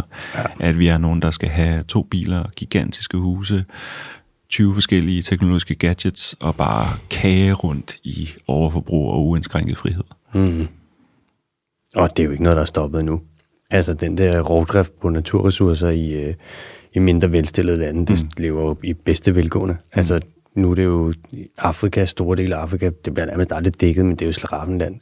Altså, Kina er jo i gang med at rive dem midt over. Udbytningen øh, foregår stadigvæk. Det gør den. den, den, den, er bare, den har bare antaget andre øh, mere medievenlige former, øh, fået P at bero på. Mm. Det er der ikke nogen tvivl om. Den har bare fået noget spændt. Men, men prøv at høre, altså de der um, globalisering og digitalisering har jo også nogle styrker, øh, som vi skal lære at udnytte. Ham med Njombi Morris fra Uganda, som, øh, som sad i vores handletank sidste år. Mm. Øhm, han skrev og spurgte, om, om jeg kunne hjælpe ham med at få finde penge til en computer. Fordi ellers så kunne han faktisk ikke være med på et videolink, øh, da vi mødtes. Rigtigt. Shit. Og så tog, fandt jeg der lige et par hundrede kroner selv, og spurgte jeg rundt på kontoret, og så lagde alle øh, nogle penge i hatten, og så sendte vi dem gennem uh, Wise, som er sådan et wire transfer redskab på nettet. Mm. Så havde han den næste dag, og så gik han ud og købte en computer. Og sidste år har han været i uh, CNN, to gange på BBC, han har været i CBC News, han har været i Do- Doha-konferencer. Han har kunnet nå ud til hele verden, og han har kunnet uddanne sig selv ved at få internetadgang. Ikke? Det What? er den letteste form for uh, direct action, man kan tage. Finde uh, nogle troværdige modtagere, Mm. have lige en Skype-samtale med dem, lær dem at kende, og så send dem øh, nogle penge til et erhverdigt øh, formål, sådan så de kan komme ind i kampen, så deres stemme kan blive hørt. Så han kom på CNN to gange. BBC to gange. BBC to gange. CNN kun én gang, eller hvad? Ja. Nå, Dan Jørgensen har været på CNN to gange. Ja. han har også lige fået en ny computer. Ja. Hvis vi kigger på øh, biodiversitetskrisen, og hvor gammel den er, det er jo lidt, det er lidt sværere at komme med et klart svar på, synes jeg. Vi har jo udryddet, det er jo, biodiversitetskrisen er menneskeforårsaget. Det er også det, du kalder det an- anthropocene, eller en sjette masseuddøen. Mm. Altså, når du har en ekstinktionsret, en uddøende arter, som er anormalt, altså unormalt høj. Mm. Nu er den for eksempel, hvad er det, sådan noget 100 eller 1000 gange højere, end den er normalt, ikke? Raten for, hvor hurtigt dyr de uddør, eller Ja. organismer uddør, så kalder man en masseuddøen. Mm. Vi har hele øh, jordens historie, har vi haft fem forud for den her. Sidste for 65 millioner år siden, da der var en kæmpe stor meteor, der bankede de ned ud for Mexikos, eller ud for Yucatan-halvøen der, mm. over i Mexico. Så dør der rigtig mange arter. Det er det, vi lidt ser nu. Mennesket har udryddet arter de sidste 10.000 år. Altså først det makrofaunaen, store arter, de ryger altid først. Uldne næsehorn og kæmpe dovendyr, elefantfugle og mammutter og så videre. Men så er det gået lidt hurtigere og hurtigere og hurtigere. Og det er jo først, man kan bare sige, da vi byggede pyramiderne, nu siger jeg vi, vi var jo ikke med, Daniel, men vi er jo en del af mennesket. Vi må godt til det her herren for det. Hvad er det? Det er jo en 3-4.000 år siden, ikke? Der havde du stadig mammutter i Sibirien, ikke? Mm. hvis man går et, et par tusind år længere tilbage, så har du mammutter i Colombia. Altså, vi har haft, det har set helt anderledes ud. Mm. Irske kæmpe hjorte i hele Europa, og det har været totalt vildt kæmpe dyr over det hele. Mm. Vi har fået nakket helt lortet, for at dræbe dem alle sammen. Og øhm, så er det så for alvor for omkring 600 år siden, da vi begynder at sejle ud, primært fra Europa, og begynder koloniseringen. Det er der, hvor at vi, der begynder biodiversitetskrisen for alvor. Shit, vi får nakket nogle arter. Mm. Sender nogle syge rotter og nogle fulde sømænd øh, ja. i land på en, på en øde ø, ikke? Præcis. Så ser du sådan noget, så lander vi på nu den sidste ø, at, som ligesom er nævneværdig, som vi kommer til, det er Mauritius, ikke? Mm. I år 1600 XX. Det tager os 20 år, så vi udryddet dronten. To arter af kæmpe skildpadde, en art af papegøje, og sådan, vi har bare nakket løs. Og meget af det, vi har udryddet, det ved vi ikke nødvendigvis, at vi har udryddet, fordi vi har ikke fundet ud af, at det var der nu. Eller sådan, vi har det udryddet bare dengang, og mm. så er der et eller andet, der bare er forsvundet. Fugleknogler, de fossilerer rigtig dårligt. Så det er bare noget med, farvel med dem, mand. Vi finder ikke ud af, hvad vi har udryddet. Og så er det jo så senere hen, specielt fra efter 2. verdenskrig, hvor det stikker fuldstændig af. Mm. Vi begynder igen, mange lande, i, meget i Sydamerika, begynder vi at fælde skov som aldrig før. Vi har lige pludselig har vi jo vi har vundet krigen. Der er fri leg. Der er fred på jorden. Vi skal bare ud og smadre. Der er naturressourcer. Der er så mange, så hvorfor ikke bare tage lidt? Og det, man nogle gange glemmer, det er, at hvis du tager lidt mange gange, så har du lige pludselig mere. Og mm. så øh, kan du så destabilisere øh, regnskov, ikke? og udrydde et hav af arter og sådan noget. Det er jo lidt sådan, det har været med biodiversitetskrisen. Man kan sige, at en af grundene til, at den nu i nogle, nogle steder begynder at aftage fart, at vi ødelægger mindre natur, det er simpelthen fordi, at der ikke er så meget natur tilbage at ødelægge. Ja, det er jo deprimerende. Det er svært deprimerende. Kunne man ødelægge nogle apps i stedet for? Det er jo det, vi er overladt til at, at lege med, når der ikke er noget natur at gå på opdagelse. Ja. Røvkedeligt. Det er jo en masse uddøende apps. Mm så kan det være, at der ikke bliver slugt så meget strøm på vores telefoner. Uh. Så bruger vi mindre energi. Der er en løsning der. Jeg tænker også, det er på den ene side, det er, det er deprimerende, det er trist, men på den anden side, så giver det også blod på tanden. Absolut. For så er vi ikke i tvivl om, hvad vi skal. Så er der jo et stort et problem, der skal løses, ikke? og så er man samtidig er sådan et rimelig vigtigt problem. Vi kommer aldrig til at få det modeltog i baghaven, der er mig, altså. Nej, vi kommer aldrig til at kede os. Vi vokser ikke op i fredstid. Nej. det er overblikket. Mm. Det er globalt. Det er klimakrisen. Mm. Det er biodiversitetskrisen. Det går lidt i den forkerte øh, retning globalt set. Mm. Der er andre steder, hvor det går i en rigtig retning. Costa Rica for eksempel. Si. Elsker det land. De har med. Hold kæft, de har fået styr på det. Men globalt set, overordnet set, der er det bare no bueno. Hvis vi lige snæver lidt ind, og vi gør det lidt mere lokalt, og vi vender blikket mod Danmark. Yes Hvordan ser det så ud her, hvis vi for eksempel kigger rent klimamæssigt? Hvor meget udleder en dansker? Hvor meget må vi udlede? Og ja, hvordan ser det ud på klimafronten herhjemme? Jamen her er Tænketanken Concito, den grønne tænketank, mm. øh, jo leverandør af nogle virkelig dejlige håndfaste tal. Øhm, vi har en, afgør, en opgørelse, som er et par år gammel nu, som viser, at danskerne udleder i gennemsnit 17 ton CO2 om året per person. Ja. Og det er altså i den tunge ende øh, øh, på verdensplan. Mm. De her tal, de er, de er velkendte, og de er blevet... Øh, de er blevet sendt rundt øh, mange gange. Det betyder også, når man kigger på, hvad vi udleder som dan, dansk nation, så lever vi på et niveau, som vil kræve 4,2 jordkloder for at, at opretholde øh, vores eksistens, hvis den bliver udbredt til resten af verdens befolkning. Ikke? 4,2? Ja. Så er det et grønt forgangsland, som gør det som udleder lidt over 75 procent for meget. Ja, ja. Det, er jo, det er jo at leve over evne, ja. øh, hvilket harmonerer dårligt med vores selvbillede som nogle øh, entreprenante protestanter, som øh, et informationssamfund, som har godt taget i, øh, i den grønne føretrøje. Øhm, men der er jo mange tekniske måder at gøre det op på, hvis man gerne vil forvandle billedet af, hvordan Danmark øh, performer internationalt. Mm. Og lige nu, der må vi sige, at vi skal øh, præ- præsentere nogle mere reelle resultater. Men altså, det har selv Socialdemokratiet har der indrømmet, øh, regeringen har indrømmet, at den der 2030 hockeystavsmodel, som de jo øvrigt frækt nok havde stjålet fra, fra klimaforskerne, som, som netop har brugt hockeystavens figur til at vise, hvordan øh, koncentrationen af CO2 i atmosfæren, den, den har udviklet sig eksponentielt fra, at den har været fuldstændig stabil i, i mange tusind år. Øhm, at den, her, den, den, den har man øh, i regeringens øh, PR øh, øh jeg ved ikke hvor bevidst eller ubevidst, bare er navnet som en forklaringsnøgle til, hvornår man, man ville begynde at handle. Og det ville man ikke gøre, før man fik uh, technofixes, før man fik uh, direct carbon capture og noget power to x og sådan noget, som er den her magiske trylleteknologi, som skal sørge for, at ingen behøver at røre en finger. Men det har man jo indrømmet, men der var, jeg bemærkede bare sådan en tweet fra Socialdemokratiet, hvor man viste nogle hockeystave, der var knækket. Vi har knækket hockeystaven. Øh, hvor man simpelthen bare har lavet en uvending og siger, at vi skal ikke længere sidde på hænderne, vi vil gerne være grøn forgangsland. Så det har man i hvert fald meldt ud nu. Og, øh, nu tænker du, det var efter IPCC-rapporten kom ud sidste år der i efteråret. Det var der, hvor der kom øh, ja. pres, så kom der en masse pres på, ja. og så kom der så Jeg tror, det var oktober, med. vi fik den, øh, den ja. knækkede hockeystav. Og så var det sådan noget med sådan klimaet. I troede, det var lort. Det er i virkeligheden ekstra lort.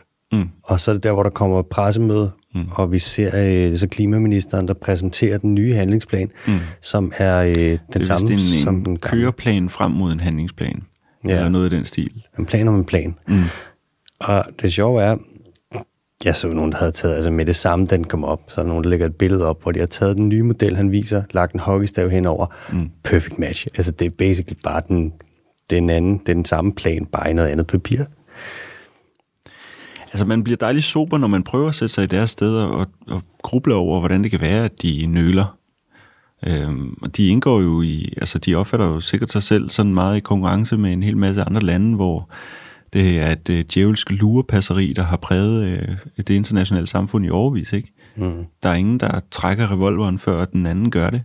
Øh, og så er det først, når Kina også begynder at røre på sig, at man, at man for alvor øh, øh, lancerer en teknologi, eller først når det ser ud til, at Tesla rent faktisk virkelig i Europa markedsandel, så begynder Folkevogn at lave nogle elbiler, mm. og de får så travlt med at lave de elbiler, de er fulde af fejl, før de smider dem på markedet, fordi de skal nå deres mm. egen deadlines, ikke? Ups. og de skal nå øh, EU's øh, øh, krav til industrien i øvrigt. Men jeg forstår bare ikke, hvorfor man ikke er noget mere proaktiv i både politisk og i det private og siger, her er der bare så kæmpe øh, stor en, øh, en, øh, en markedsfordel, en, øh, en konkurrencefordel at hente, hvis vi lægger os i selen nu, mm. og er super ambitiøse, i stedet for bare at indrette vores butik efter, hvordan man sådan greenwasher vores nuværende forretning, cherrypicker de verdensmål, som i øvrigt passer til vores nuværende adfærd og mm. ageren, og så spænder det i en pressemeddelelse. Altså man må forstå, at det her det er big business, og det er heldigvis ved at udbrede sig, og at og det er uafvendeligt. Altså, der er ingen anden destination. Mm. Og så må man virkelig øh, lægge sig i selen øh, for at, øh, mm. at erobre den der øh, øh, position, som jo er, så længe man, man tænker verden øh, ud fra konkurrence øh, parametre, som man jo gør øh, i den, det kapitalistiske system, og, øh, og også i den måde nationerne de tænker omfordeling af goder, bidrag og, og bruttonationale produkter på, så, øh, så er det det, man skal, man skal lokke med en kæmpe stor gulderød. Mm. Der er simpelthen så mange penge at tjene i de her industrier, hvis man øh, kommer først. Det er sådan lidt en kold krigagtig. Det er sådan en, i stedet for at man beslutter sig for at bremse op og gøre noget lidt drastisk på klimaområdet, mm. så er det som om, at alle opruster, og så prøver de at gøre præcis det, de plejer at gøre. De prøver at blive, bare at blive bedre til det. Det er lidt som om, at alle er i gang med at polere lort. Jeg tror, det handler, jeg tror simpelthen, det handler om, at folk de skal have deres personlige åbenbaring. De skal på et tidspunkt selv have ikke bare viden, men erkendelsen af, okay, det er sådan her, det ser ud. Mm. Øh, og fordi det bliver fremlagt på tusind forskellige måder, øh, graden af alvor, ikke? Men når øh, teknoprofeterne de siger, at 2020'erne bliver det mest transformative årti i verdenshistorien, så tror jeg, de har ret, fordi det bliver det nødt til at være. Ja, for helvede. Ikke ja. kun øh, den måde, vi indretter os på, og vores teknologi og vores adfærd, men, men nok også måske den måde, som, som politikere og erhvervsledere tænker deres, øh, tænker deres ansvar. Mm-hmm. Hvis vi tager sådan noget nu, en stor del af den danske klimaindsats, den beror så på noget teknologi. Mm. Øh, meget af det her teknologi har et sjovt, sådan måske også lidt påfaldende fællestræk, jeg nogle gange har stusset lidt over, nemlig at øh, det ikke eksisterer endnu, eller i hvert fald ikke er udviklet, så det virker endnu, men vi har pyrolyse, mm. hvor vi jo lægger, altså pyrolyse, alle kender det, hvis de har været til milebrænding, ikke? Mm. hvor du basically bare varmer noget op uden oxygen, når du brænder noget af uden at bruge ilt, ikke? Vi har, øh, øh, hvad fanden det hedder, CCS, altså Carbon Capture Storage, mm. hvor du vil tage så CO2 fra atmosfæren, ikke? og på en eller anden måde få det ned i en fast form, så du kan lære det et eller andet sted. Og så har vi Power to X, hvor du vil bruge energi på at lave noget andet. Du vil bruge grøn energi på at lave for eksempel brændstof. Mm. Det er også det, vi vil gøre nu med indrigsflyvningen. Ikke? Så vil du i en verden, hvor vi bruger for meget energi, vil man bruge energi på at lave energi. Det er, ja. altså, hvis man tager bare de her for eksempel, CCS og pyrolyse og Power to X og sådan noget, tror du, virker det? Tror du, de kommer til at indtræffe? Så vi, jeg ved godt, det er jo et og jeg tror, hvis de bliver effektive nok, så kommer alle de der teknologier til at være en del af løsningen. Mm. Men problemet, den måde vi tænker der øh, lige nu i Danmark, det er, at, at vi tror, det kan friholde os for også at ændre adfærd og tænke det individuelle ansvar anderledes. Det er alle danskere, der skal simpelthen leve en lille smule anderledes. Det betyder ikke at få et dårligere liv, men det betyder bare at gøre nogle ting lidt anderledes. Og det kommer til at ske helt af sig selv, når normen ændrer sig, og normen ændrer sig, når de mennesker, som lever af at være populære, de finder ud af, at det er mere populært at være grøn, end ikke at være det. Mm-hmm. Så lige om lidt, så kommer de største influencer i vores samfund, om det er Kasper Julemand, Mikkel Hansen eller Sofie Linde. De bliver hævet med ind i, øh, i den her arena, og så tager de stilling, og så trækker de så mange øh, tusinder og millioner danskere med sig. Mm. Og så ændrer det meningsmålingerne, og så kommer øh, den adekvate handling måske også for politikerne. Men øh, det handler om hele tiden at være meget klarsynet og se, det her, det er jo alt sammen noget, der kan kvantificeres. Er den indsats, afsted kommer den en CO2-reduktion, som er stor nok til, at den bidrager nok til det samlede billede, og her skal Danmark gøre meget mere end bare Danmarks øh, proportionelle ansvar i, mm. i verden, fordi vi skal være en førernation, der viser, at man godt kan øge ambitionerne øh, til mere end det, man har dedikeret sig til ifølge Paris-aftalen, mm. og at mm. man kan gøre det hurtigere, sådan så det simpelthen presser andre nationer til at gøre det samme. Men vi skal ikke kun være førende på teknologi, og vi skal være det på, på modeller hvordan vi lever. Vi skal være det på livsmåder. At man kan leve super fedt, kollektivt, rigt, øh, men klimavenligt ved at gentænke hele det billede. Nu kommer CO2-afgifterne i år. De kommer måske til at ændre nogens øh, spisevaner, jeg tror det ikke nødvendigvis, fordi vi har penge nok til at købe øh, spaghetti bolognese, mm-hmm. som er det store dyr i åbenbaringen i Klimaministeriet åbenbart. Men, øh, men de, der, de der ting, som kommer til at påvirke vores adfærd, de bliver rullet ud på politisk hold. Jeg tror bare meget mere, at det er vores egne normer, der ændrer sig øh, i tide, og som kommer til at gøre, at vi tænker over, flyrejsen er ikke tabt for evigt, men øh, kan man lige vente øh, med at, øh, at gøre det, indtil vi har nogle grønne fly, flybrændstoffer. Øh, det vil nok også incentivere øh, flybranchen til at udvikle dem hurtigere. Mm-hmm. Ligesom jeg ikke synes, man skal spise tun lige nu. Jeg kan godt lide smagen af tun, men mm-hmm. det vil jo være kriminelt, når man ved, hvordan tunen har det, og hvordan tunens øh, udryddelse påvirker resten af økosystemet ude i haven. Absolut. Der er bare sådan nogle ting, der handler om ikke nødvendigvis at sige, det er tabt for evigt, eller du skal ændre dig for evigt. Det er bare at sige, vi skal lige tilpasse os her. Skal lige ja, rette en lille smule ind. Og opgavet med, med friheden er så det, der bliver beklikket her. Mm. Og det er det, som folk har det sværest ved.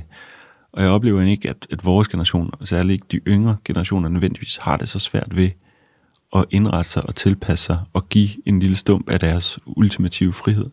Men jeg oplever meget ofte, at der er nogle 89'ere, og der er nogle ældre generationer, som øh, simpelthen har haft murens fald som den mest afgørende begivenhed i deres liv, som har fyldt dem af den her idé om ubegrænset, evig, individuel frihed mm-hmm. til at udfolde sig og realisere sig på jorden. Og det er klart, når vi tænker det i biodiversitetsøje med, så kan du kan ikke have så store armbevægelser. Der er også noget ironisk i det der med, at deres, øh, den ubegrænsede frihed, den faktisk fører til begrænsninger. Mm. Jo mere vi sådan, øh, spenderer, jo mere vi fyrer den af og ødelægger mm. og sådan noget, jo mindre kommer der til at være tilgængeligt for os. Mm. Og jo flere dyr vi øh, udrydder, jo færre af dem har vi friheden til at, at se i levende liv. Mm. Det er lidt underligt. Det er også frihed på bekostning af andres frihed. Ikke? Der bliver det sådan lidt, ah, så vigtigt er din frihed, hvis det ikke. Hvis det er så alle andres frihed i al fremtidig historie, vi jorden skal gå ud over. Der er så der et, et element af egoisme, der gør, at det bliver sådan, der må godt lige tage lidt mere hensyn. Mm. Hvad hvis vi kigger på i Danmark med biodiversitetskrisen? Altså, ja. Danmark er jo, det ved man godt, vi har nogle kedelige rekorder, ikke? Mm. Det er landet i Europa med allermindst natur Mm. Det næsten mest opdyrkede land i hele verden. Øh, land, vi har over, meget bekendt, 6.000 truede arter og organismer, selvom vi ikke engang har særlig mange at tage af. Mm.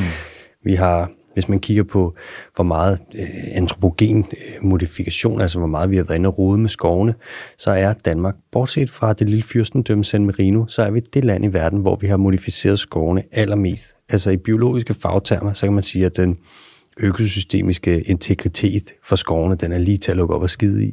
Ja. Vi har... Øh, ja, hvad gør vi så? Hvad gør vi ved det med biodiversitetskrisen? Gør vi nok her i Danmark? Nej, det gør vi da overhovedet ikke. Mm. Og jeg synes især, hvis man gerne vil gå ud og kritisere Brasilien for at udrydde Amazonas, Amazon-junglen, så bliver man nødt til at gribe i egen barm. Altså det siger sig selv, at man har en rigtig dårlig øh, position som afsender på det krav, hvis man ikke øh, ligesom har faret fra en dør først. Mm. Og der, øh, altså jeg, jeg er egentlig lidt ked af, at det altid kommer til at handle om landmændene som, øh, som, som fjenderne mm. i, i den her debat. Øh, vi skal finde på måder at få dem med på vognen og gøre dem til vores... Øh, partner i den, de nødvendige øh, og kreative tiltag, som, som situationen byder os at finde på. Øh, men det er klart, at når landbruget ikke resulterer bedre, øh, præsenterer bedre tal, mm. og oven i købet sviner i så høj grad, at der er mange danske landsbyer, der nu får problemer med at få rent grundvand, ikke? Mm. Øh, så er der virkelig nogen, der har fyldt uproportionelt meget i rigtig lang tid, og det er landbruget. Vi har ikke haft gavn af det.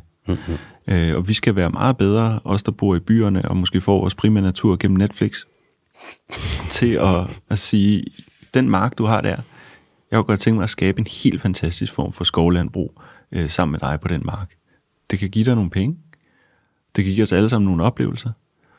Og hvad hvis vi faktisk bare tog øh, halvdelen af det danske landbrug og gjorde det til naturnationalparker. Hvis man tog Rune Engelbrecht på ordet og, mm. og skabte nogle vildere vider i Danmark, som gjorde, at vi fik et nært naturforhold øh, øh, i Danmark som, som danskere, kunne se, hvad naturen kan gøre for os. Mm. Så kan vi bo tæt i byerne i fremtiden, og vi kan tage nogle letbaner ud til de her fantastiske, store, gigantiske vildmarker, mm. og så kan vi gå rundt i weekend med rygsæk på og finde et shelter, hvor vi kan overnatte og få noget frisk luft og nogle vilde oplevelser med vores børn det synes jeg er, er mm. klart øh, en, en vision at styre efter, men det gør jo, at, øh, at vi skal have øh, landmændene med på, på vognen, ligesom Salt Griffith øh, siger, kom med en stor fed check og sige, hvad skal der til, min ven, før du og jeg kan lave øh, et vidunderligt sted, som øh, kommer alle til gode i fremtiden her på dine jordlader. Vi skal med andre ord, så skal vi bruge noget plads. Ja. Der ved jeg jo, at du har snakket med øh, den gode øh, Rasmus Willig. Det har jeg. God, øh, måske, en, måske en lille introduktion til, hvem vi har med at gøre her. Altså stjerneforsker mm. fra øh, RUK i sin tid. Mm. En mand af Frankfurterskolen. Måske man kender Axel Honneth, sociologen med anerkendelsesteori. Ja. Han har jo, altså hans aftager, det er jo Rasmus Willig. Dengang jeg studerede på RUK, mm. læste sociologi i sin tid. Og kæft, jeg har da læst, jeg ved ikke hvor meget øh, Willig. Det var jo bare sådan noget, man slynger ud. Det var noget, man sagde lige så ofte som kaffe på universitetet.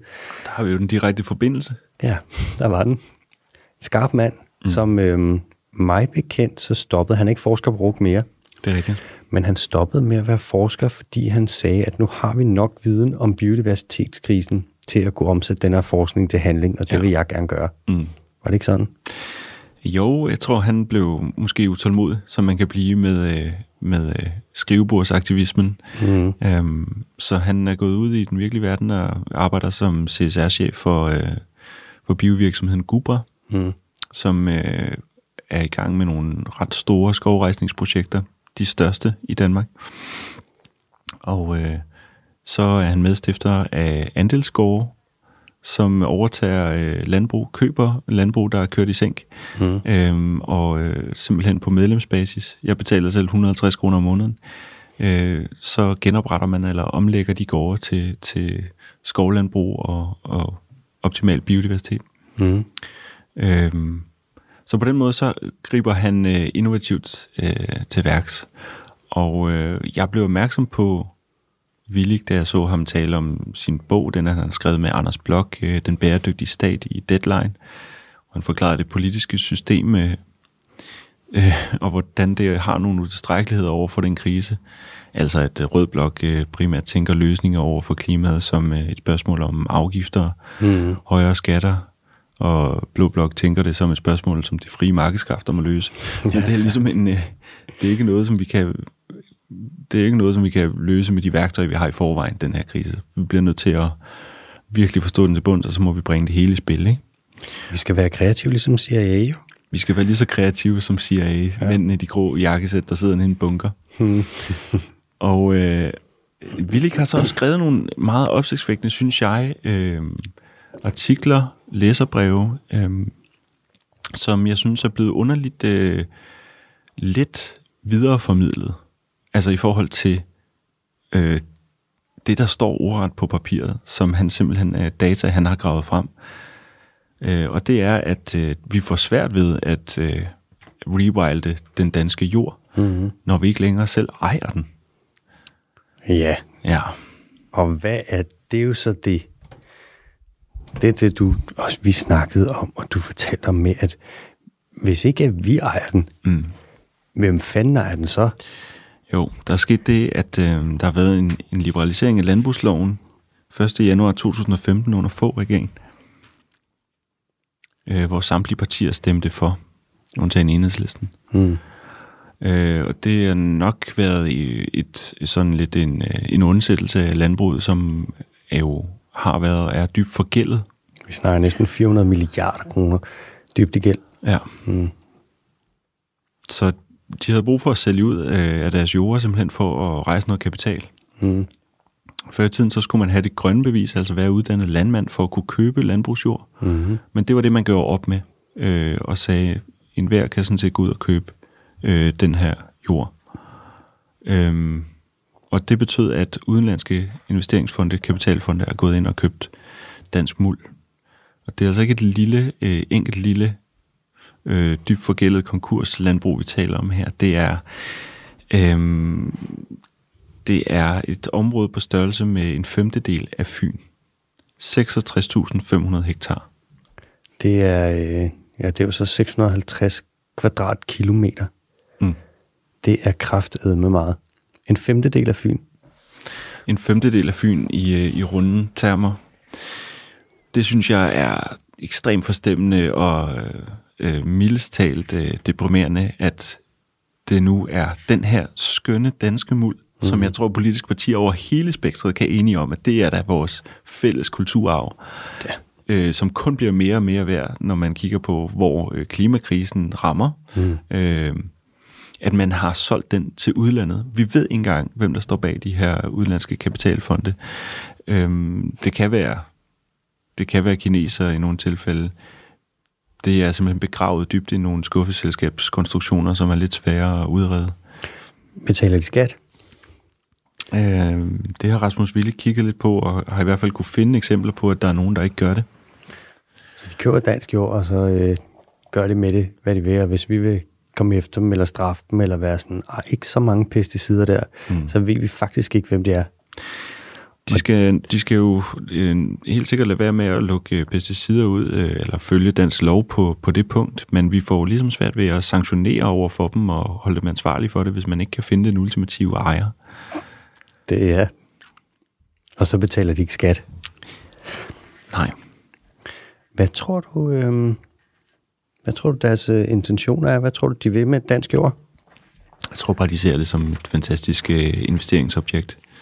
Altså ikke nødvendigvis kun i, i klimaøje med, men, men prisen var åbenbart øh, ret lav på landbrugsjord på det tidspunkt. Den går op og ned, men er jo stabil gennem århundreder. Der er jo mange sådan øh, ex-tech øh, der går ud og siger, investere i vand, investere i jord, mm. det er det, der bliver allermest værd. Altså, mm. Det kan god mening, vi taler om en biodiversitetskrise, der handler om at have plads mm. på jordkloden. Selvfølgelig, hvis du kan eje store jordlodder, øh, så er det noget, der kan kun kan stige værdi, Klar. når man har det lange lys på. Øhm, så øh, der tror jeg bare, at det er simpelthen øh, en, et, en god øh, forretning at sidde på det. Og ja. jeg vil lige sige, og det glemte jeg at sige, men det sagde Willig også, at den her opgørelse, hvor han har fundet ud af, at det er 66.500 hektar, der er solgt til udlandet, mm.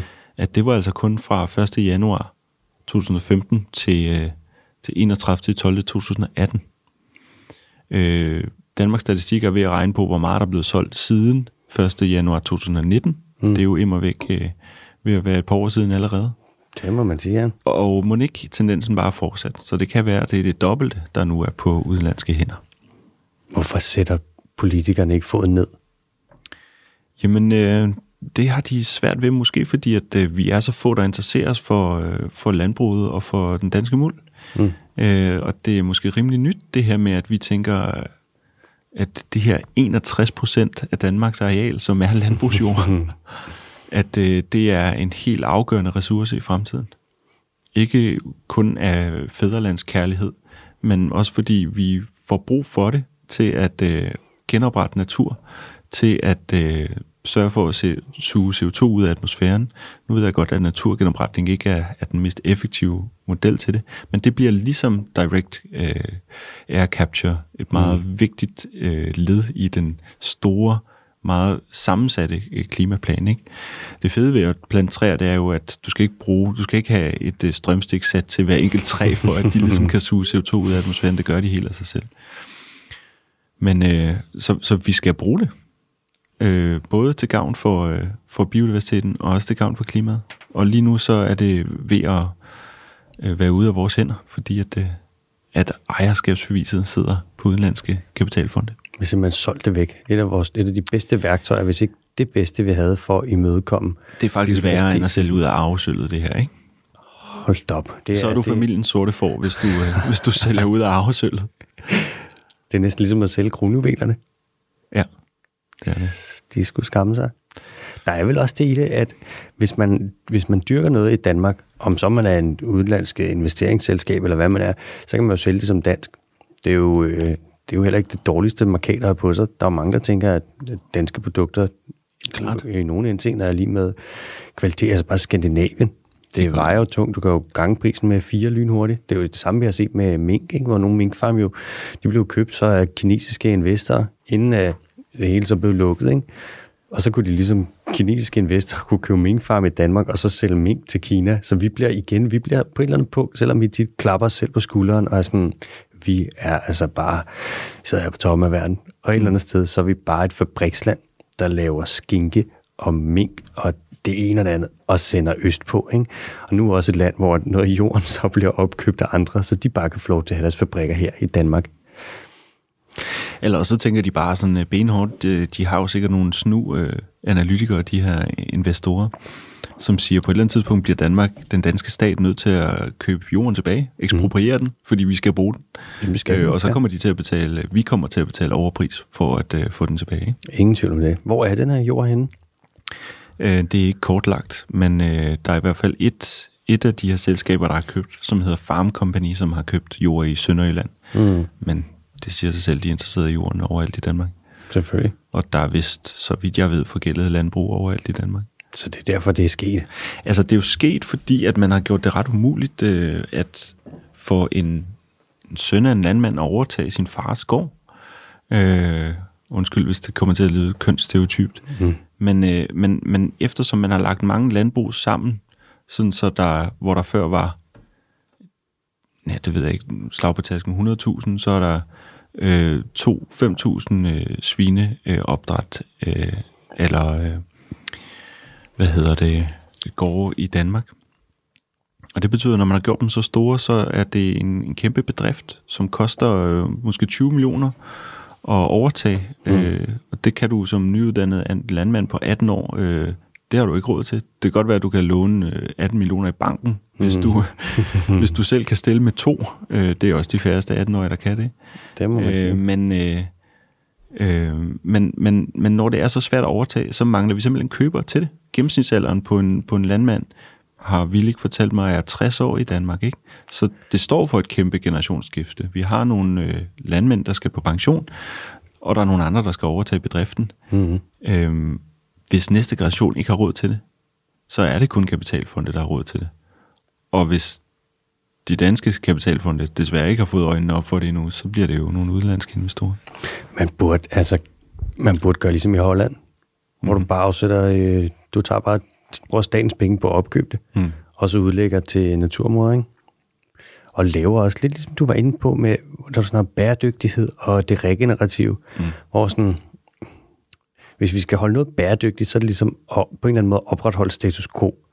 Men nu er det blevet så dårligt, så hvis vi opretholder status quo nu, så har vi problemer, og så bliver man jo nødt til, hvad siger man, at højne, det, højne kvaliteten. Ja. Og det er jo så med noget regenerativt, ikke? Altså, hvor man ligesom hjælper det med at lade det hele sig.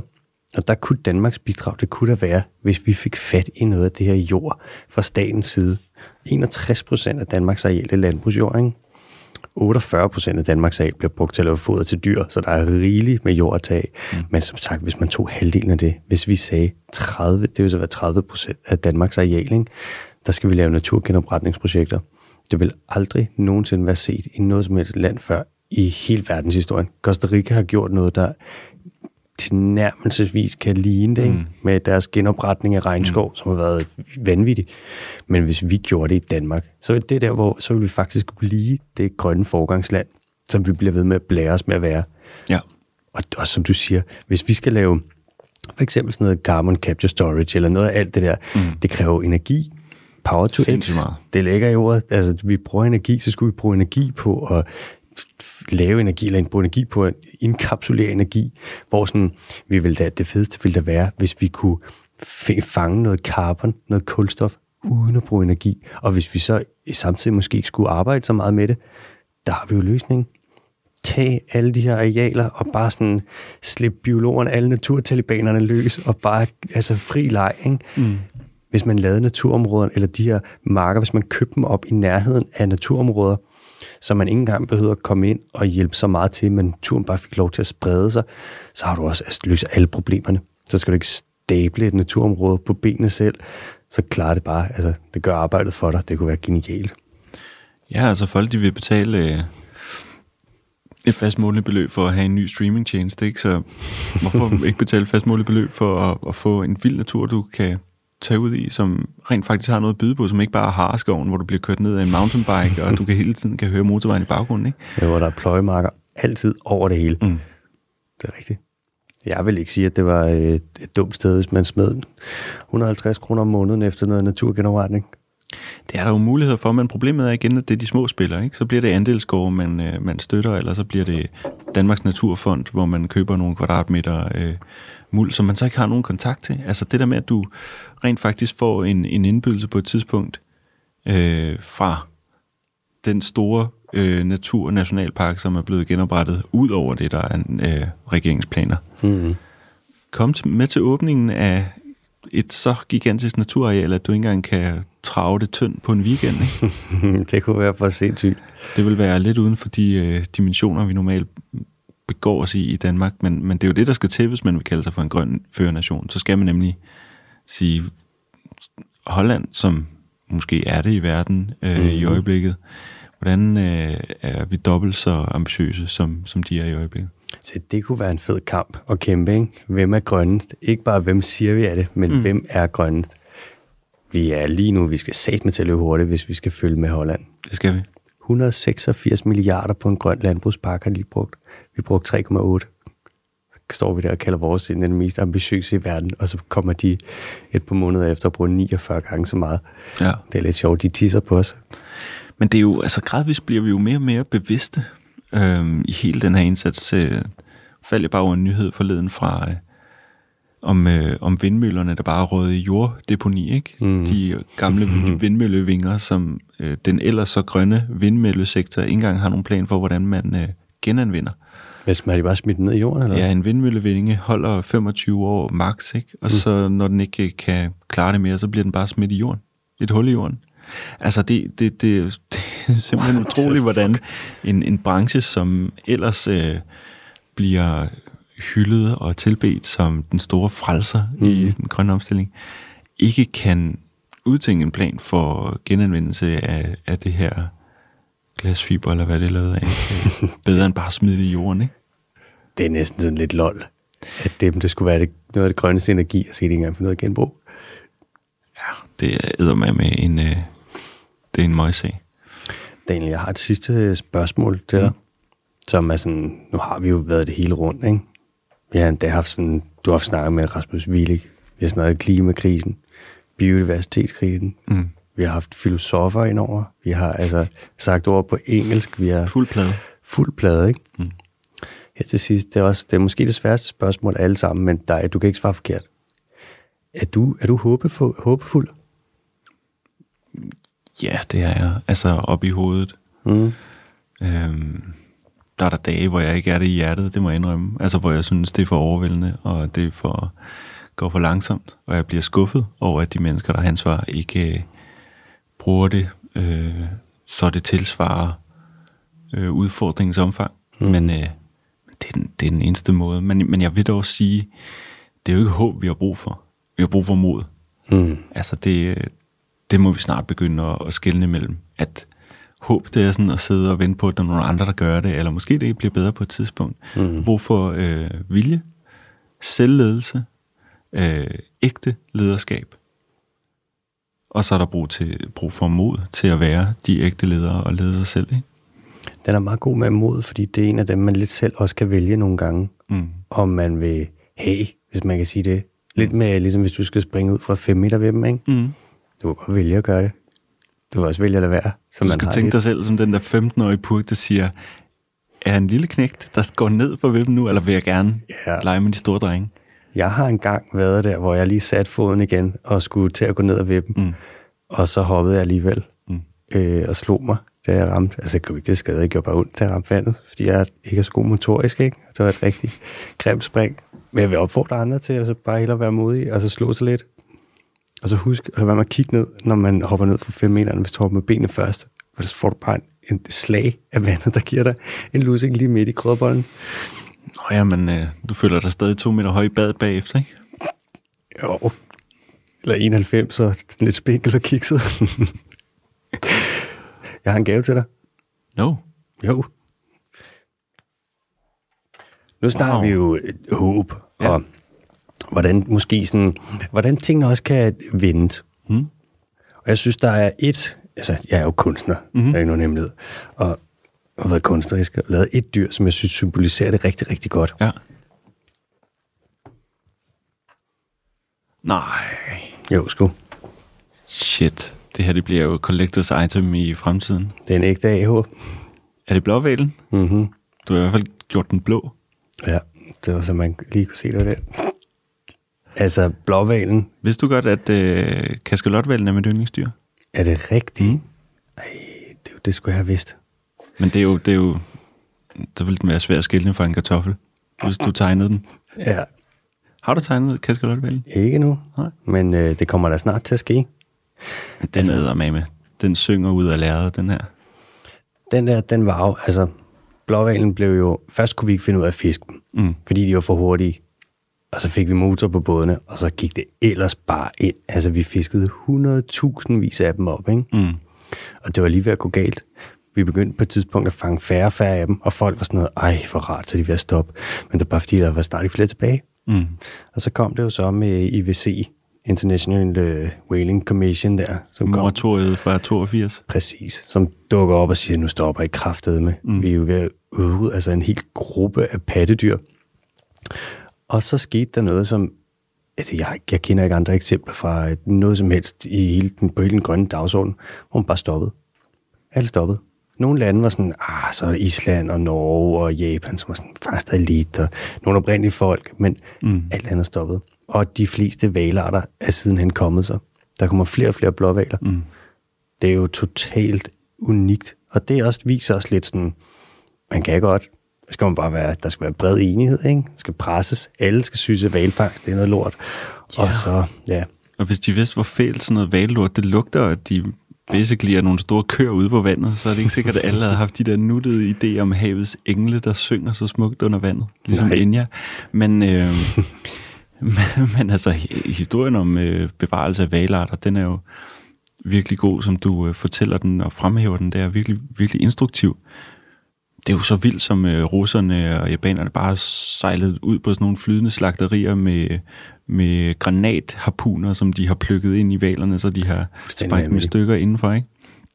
Men jeg synes, det du nævner om, at der er nogle enkelte lande, der ligesom har øh, kompensation eller dispensation, hedder det, til øh, stadig at fiske videre, er interessant, fordi det har de fået, fordi de kan dokumentere en anden form for kulturarv, hvor mm. det er vigtigt for at holde deres nationale kulturarv i live, at de fortsat må gøre det. Mm. Det var derfor, at Japan ansatte en hel masse antropologer for at prøve at dokumentere et eller andet falsk valritual i en lille fiskerlandsby, så de kunne få den samme status. Det er utroligt. Men, øh, men, men den der øh, kamp mellem natur og kultur, mm. som er jo så forsimplet og misforstået, fordi det hele er natur, men, men nu er det jo blevet sådan, at man, man giver dispensation, hvis åh, det handler om at hmm. bevare kulturen, fordi menneskets kultur trumfer hensynet til naturen. Og det er jo virkelig billedet på, hvor øh, grænsen går. Mm. Vi, skal, vi skal være bedre til faktisk at sige, hvorfor er det, vi mener, vi er vigtigere end alt den anden natur. Klart. Vi skal tilkende naturen rettigheder, betale for deres image rights, mm. når vi hmm. bruger dem i, i erhvervslivet. Øh, og så skal vi give afkald på noget frihed. Det føles faktisk ret øh, skønt, har jeg hørt, hvis man sådan bare Slipper lader være med at gøre noget, som man synes, øh, man har rigtig meget lyst til for en gang skyld. Mm-hmm. Eller bare lade være med at gøre halvdelen af det, man har rigtig meget lyst til.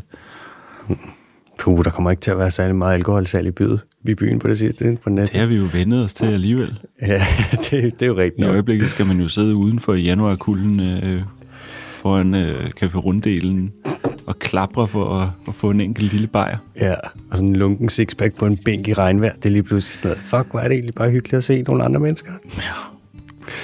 Daniel, uh, tusind tak, fordi du vil være med. Tusind tak, fordi uh, du inviterede mig, og tak for blåvalgen, ikke mindst. Den er jeg virkelig glad for. Selvfølgelig.